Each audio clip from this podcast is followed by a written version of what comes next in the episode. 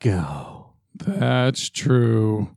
They made another Winnie the Pooh movie, and I didn't get squat. That's okay. Maybe I'll pass away before the disappointment fully catches up with me. Here are 13 things to keep you excited for this one before the old bear gets more attention, as always. Don't worry about me. I'll just lie here and think on less painful times, like when my tail fell off again. Number 13. For the Backson song, the animator's drawings were inked with wide tipped felt markers and given a rough texture in post production to make them look like chalkboard drawings. Number 12.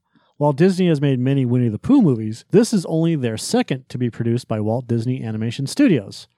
All of their other Winnie the Pooh movies, both those released direct to video DVD and those released theatrically, were produced by Disney Toon Studios and thus are not considered to be official sequels.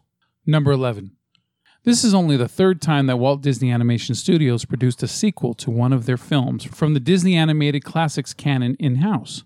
The previous instances are The Rescuers Down Under and Fantasia 2000. Number 10. Kristen Anderson Lopez and Robert Lopez not only wrote new songs for this movie, but they also starred in this movie as the voice of Kanga and the sounds of Pooh Bear's tummy, respectively. Peter Del Vecho loved their songs so much that he rehired them two years later to write songs for the movie Frozen. Number 9. This was the last film from Walt Disney Animation Studios where the characters were drawn by hand. Beginning with the next film, Wreck It Ralph, the studio now does computer animated films. Number 8. Some scenes in the original movie trailer, like Tigger bouncing into Pooh, Eeyore all alone, Owl explaining about his family, Pooh talking about his tummy, the red balloon floating around the woods, and the whole gang walking in a parade were all not included in the actual movie. Number 7. The Winnie the Pooh stuffed bear, which appears in the beginning of the film, was made by Burny Mattinson's wife Sylvia, while the Tigger, Piglet, Kangaroo, and Eeyore stuffed toys were made by the Disney Store. Number six, the film was dedicated to Dan Reed, a background artist who died in May 2010 before the film's release. Number 5. The reason Peter Cullen did not voice Eeyore for this film was likely he was busy voicing Optimus Prime in Transformers Dark of the Moon at the time of recording.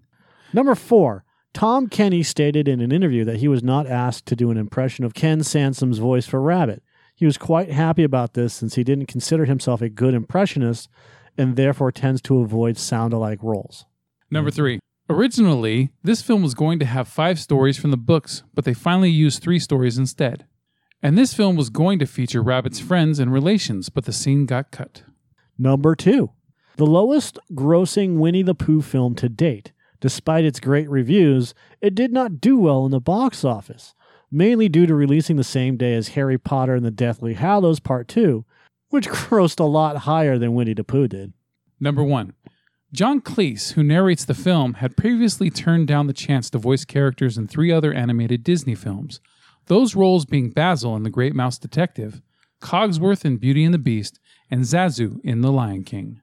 And that is the 13 things that you probably didn't know about 2011's Winnie the Pooh.